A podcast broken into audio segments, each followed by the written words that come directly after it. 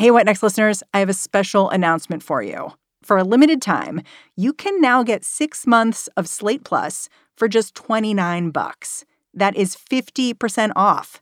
As a member, you will get no ads on any of our podcasts, including this one. You'll also get unlimited reading on the Slate website and member exclusive episodes and segments from shows like Slow Burn, Amicus, Political Gabfest. Slate's podcasts, like this one, cover major news events from elections to social issues to historic court decisions. Our shows also discuss what makes a song a smash, analyze what's going viral, decode cultural mysteries. If we have become part of your listening routine, we ask that you support our work by joining Slate Plus. Sign up for Slate Plus now at slate.com slash whatnextplus, and you can access all of Slate's content and support our work. Again, it's just 29 bucks for six months through October 28th. So sign up now at slate.com slash whatnextplus.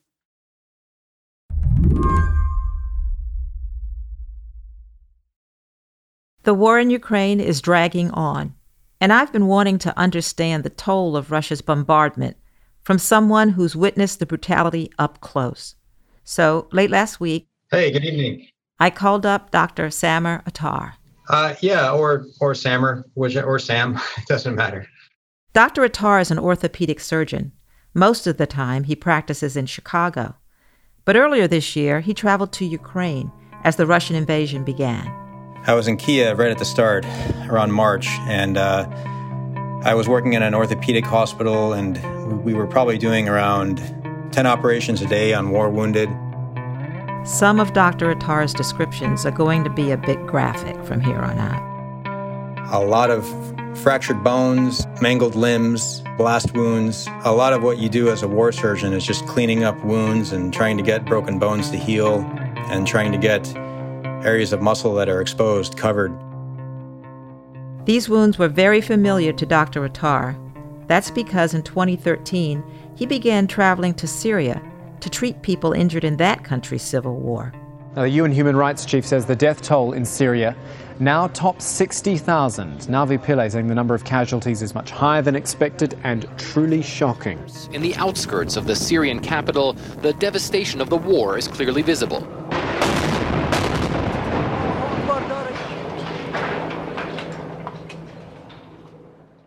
It's worth remembering Russia has been deeply involved in the Syrian civil war. Since the beginning of the conflict, Vladimir Putin has backed Syrian President Bashar al Assad. In 2015, Putin's support turned into military intervention, with Russian forces dropping bombs on hospitals, schools, and residential neighborhoods. Anti regime forces and civilians targeted with more than 500 missiles and hundreds of shells, according to an observer group. Now, Dr. Attar is seeing some of the same tactics he witnessed in Syria play out in Ukraine, where just a few months ago he saw the human cost. There was one little girl, I think she was about 14 or 15, but she lost her right leg and had a fracture in her left leg, and she just spent the day watching episodes of Bridgerton because her right leg was amputated and it was infected, and she was requiring multiple trips to the operating room to get cleaned up and washed out. There's something very surprising and even sweet about that particular image. Yeah, there was just something sweet about her. She was stuck in the hospital and uh, just was sitting calmly, understanding that she was probably going to be there for another month, getting her legs cleaned out until her wounds could get healed and closed.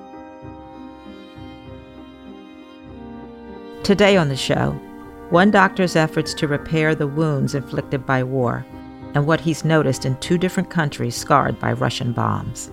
I'm Mary C. Curtis, filling in for Mary Harris. You're listening to What Next? Stay with us.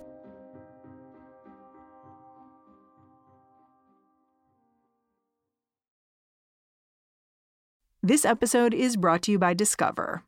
When it comes to your finances, Discover wants you to know they are the credit card that is always there for you. With 24 7 US based live customer service, everyone has the option to talk to a real person anytime, day or night. Yep, that means no more waiting for quote normal business hours just to get a hold of someone. We are talking real service from real people whenever you need it. Get the customer service you deserve with Discover. Limitations apply. See terms at discover.com slash credit card. Dr. Samer Attar has gotten used to traveling into a war zone. He started these kinds of trips in 2013 after the civil war began in Syria. He's a member of the Syrian American Medical Society, and the group was arranging for its doctors to go over and help. For me, for Syria, that's that was my heritage. So I grew up going to Syria. My parents are from Syria, and when I learned that doctors were being targeted and assassinated, and hospitals and ambulances were being targeted and destroyed, and that they were running out of, of medical staff, uh, being an American, being born and raised with the luxuries of being a United States citizen, I just felt obligated to give back. So it was my way of giving back to a culture and heritage that has made me special, made my upbringing special. Uh, they said they needed a surgeon in Aleppo, and if uh, if I wanted to go all the way in, they could get me in, just as long as I understood the risks.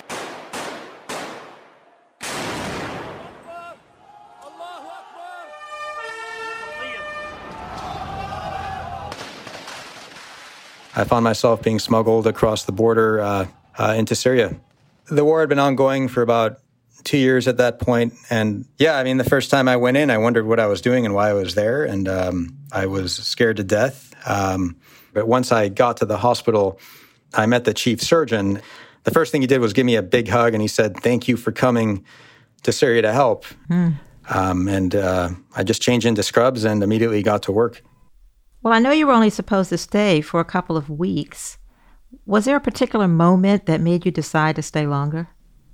I was there my third day, and um, three days in, there were there were a lot of attacks, and there were a lot of patients coming through the doors, and we were we were operating a lot, and uh, a school was bombed. It was Ramadan at the time. At one point, the emergency room was overrun. There were so many people trying to get through the front door. There was no place to step. We we were placing patients on the floor because we just we didn't have enough beds. And uh, there was a kid who had the bone fragments of other people that had uh, embedded into him, which was not uncommon to see. And in these in these explosions, um, other people would blow up into each other, and that was uh, that was horrifying to see. And one of the nurses was trying to help dislodge some of these fragments. And I remember the the boy's father asked the nurse who I was, like who who is this person? Why does he not speak Arabic very well, and where is he from? And uh, he said, "Yeah, this is Dr. Sam. He's um, he's an American." And the dad said uh, he'd never met an American, and he never thought he would. He never thought it would be when people were leaving Syria and an American doctor came to help. That for me was very meaningful. I stayed for two weeks. And I tried to make it a habit to go uh, for a week to two a year after that. And I, I also volunteered to sign up for Doctors Without Borders for more extended missions at the border. The longest I took off was six weeks. And that's hard to balance too, because you're balancing your practice here in Chicago, my practice here in Chicago, and my patients, but also the needs and the connection I felt uh, working there. Did the child with the bone fragments from the blast from other people, did he make it? He made it. How'd you feel? I mean that that feels good. You see, um, you see a lot of people die. You bear witness to the worst of humanity. And then uh, one night, I do remember uh, strangers brought in a kid who was found after an airstrike. Uh, he was found alive uh, but unconscious in the rubble, and they, and they just they brought him to our hospital because it just happened to be the nearest one. And everyone was everyone was working together. Uh, they were doing CPR on him, and one surgeon was holding this boy's femoral artery with his fingers because the, the child had a huge wound um, with a broken femur and uh, an obliterated artery. And uh, they actually um, revived him and we fixed his fracture. And he woke up and told us who, what his name was. He told us who his dad was, and his dad came to the hospital and found his son. And, uh, and that was a win because a lot of times, a lot of times children or just people, civilians, would be caught in these attacks and would be dismembered or disfigured or burned beyond recognition and never identified, taken to be buried, and and family members would never know what happened. So this dad got to come to a hospital and find his son, and uh, never left his side. And it's those it's those memories that I try to keep with me to balance out all the other horrors that you witness. You've got to take those wins when you can. Yeah, a lot of what I did as an orthopedic surgeon were were just taking care of leg and arm wounds. So people would come up with skin and muscle missing with exposed bone, oftentimes associated with fractures, and uh, a lot of amputations. I've done uh, uh, more amputations than I ever cared to do. Uh, but that's a lot of what we did. We were either cleaning out wounds, cleaning out amputations, redoing an amputation, or dealing with freshly wounded. After the break, why Dr. Samer Attar began taking his wartime operating experience to Ukraine.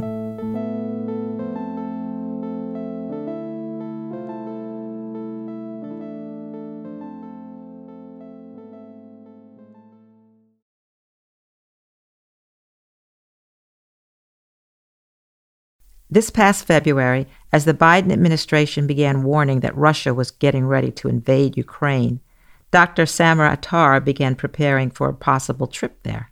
I had a feeling I'd be volunteering even before the war started. We all heard about the Russians mobilizing, and we all had a sense that Ukraine was going to be at war at some point, at least reading the news. And I, I just had a sense that I'd be involved. I just felt obligated after what I had seen and done in, in Syria and having been under Russian bombs before and having having dealt with those war injuries and those war wounds for years. Um, I just felt obligated to go help out. Tell me more about what it was like when you first arrived in Ukraine, what you saw, how it was. I remember being very quiet. Uh, I first went to Lviv, and then I took a, a train uh, into Kiev, and I just remember, I remember the curfews, and uh, I remember the streets being empty, and then the environment would be punctuated by air raid sirens. Russia, of course, is a common denominator in both of these conflicts, and they've been criticized for intentionally targeting civilians. How have the injuries you've seen in Ukraine compared to what you saw in Syria? Yeah, so they're they're high energy blast injuries.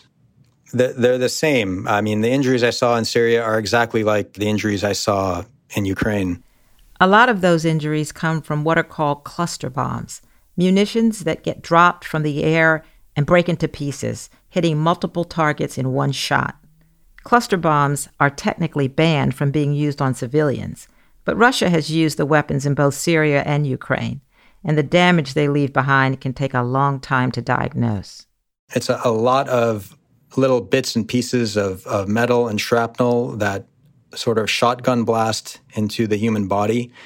The other thing to keep in mind is that uh, the wounds are constantly evolving, so that a lot, of time, most of the time, you have to leave the wounds open because muscle that looks alive on day one might not make it and might die on day five. So uh, the zone of injury is never really never really present upon immediate presentation, which is why one of the principles of war surgery, for example, if somebody came in with an amputated leg, you, you don't you don't close the wound, you leave it open and let the muscles declare itself because over time, due to the high energy blast of the injury, the muscle can necrose. It can take up to five days for it to declare itself. And so that's why you're oftentimes going back to the operating room to cut more tissue, debride dead tissue before you can make the decision to close a wound. But despite these similar injuries, you've also noted there was some big differences between the two conflicts, particularly the status of the healthcare infrastructure in Syria compared to Ukraine. You said that even though Russia has targeted hospitals, Ukraine's healthcare system is still largely intact, while Syria's was completely decimated, and you were doing surgeries all over in basements, underground. Can you describe that difference? Yeah. So in in Syria, wearing a red cross or a red crescent or wearing scrubs made you a target. So symbols of medical neutrality became targets, and that's why healthcare was driven underground. That's why you'd find hospitals made out of caves and, and farms and, and apartment buildings. The hospital I worked out of in Syria was was out of a basement, and uh, sterility, you know, wasn't great and you didn't have access to a lot of equipment and you were just kind of doing the best you you could and I learned a lot from Syrian surgeons because they taught me how to do so much more when they're when you're given very little. The good thing about Ukraine is that at least the hospitals are still functioning. The hospitals aren't being built out of caves. But I, I in Ukraine, we all slept in the hospitals. Everyone lived the doctors, the nurses, most people lived within the hospitals because it was too dangerous to go home. Or, or if there was a mass casualty event or a nearby bomb, everyone wanted to be ready. They wanted to have everybody in the hospital that could mobilize instantaneously to take care of people if they, if they got flooded with patients. But at nighttime, we, we couldn't leave the lights on because they were worried we might get targeted. In Kiev, one hospital I worked at, um, they said some when the Russians were close, they were shooting into the hospital, so they had to cover all the windows uh, with blankets. And then the major issue was if there was, like right now, there's been an onslaught of recent attacks in Ukraine. And the big issue is um, if the hospital's been hit or if the water supply has been hit, they worry about whether the electricity is going to work, whether the water is going to work, because you need you need water to scrub into surgery, you need electricity to run anesthesia machines. That was the bigger threat. You've mentioned that when you left Ukraine in the spring, people were hoping that the war would be over by the summer. Well, months have passed, and there are no signs of the war coming to an end. There's escalation. Do you feel a sense of deja vu with what happened in Syria, where people kept assuming that the civil war would come to an end, and yet it's still going on? Yeah, I mean, I, I talk to my friends that are there, and they're you know, many of them haven't seen their wives or their families in several months. And one of the surgeons I worked with working in Zaporizhia hasn't seen his family since February. Oh. He's just moved, been moving from hospital to hospital.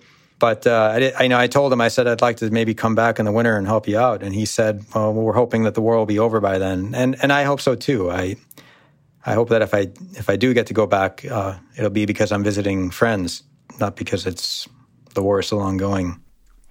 You've talked, I know, about the romanticized image, probably from culture and media, that many have of the wartime surgeon saving lives in dangerous times and dangerous places. What would you tell our listeners is the reality? I would say that over time, um, if it's work that you want to do, you have to be careful because it can it can take a physical, um, psychic toll, bearing witness to to all that suffering. And you know, I, I know one surgeon who lost, in Syria that lost um, he he lost count of all the amputations he was doing, and it can really burn you out. And it's very easy to get overwhelmed with feelings of of helplessness and powerlessness and meaninglessness. But you have to find ways also to balance that with the courage and compassion and resilience from the people around you. So I that's where I tried to get strength from when I was there. Um, when I was in Ukraine, you know, I saw, in spite of all the bombs, you, would see people in the streets that civil servants that were still cleaning the streets and running public transport. Even the railway workers and people working on the trains in, in Ukraine to get from one place to the other, you ha- you'd have to take trains, and people that worked on the trains just saw it as their duty. And I think I think it means a lot. Just just being there and looking them in the eye and shaking their hand, it's um, it's a form of solidarity and then the last thing is you you get to be an advocate. You get to be a voice for them. You get to bear witness and come back and let people know what you saw because there are a lot of narratives in war, and um, you get to speak on be on on their behalf and amplify their voices in areas that otherwise wouldn't be heard. Thank you so much, Dr. Samer Attar, and thank you for your work. Thank you very much. Dr. Samer Attar is an associate professor of surgery at Northwestern University Feinberg School of Medicine and a volunteer with the Syrian American Medical Society. And that's the show. What Next is produced by Madeline Ducharme, Carmel Delshad, Elena Schwartz, and Mary Wilson. We're getting some help from Jarrett Downing and Anna Phillips. We are led by Alicia Montgomery and Joanne Levine. And filling in today for Mary Harris, I'm Mary C. Curtis, columnist for Roll Call and host of the Equal Time podcast. We'll catch you back in this feed tomorrow. Thanks for listening.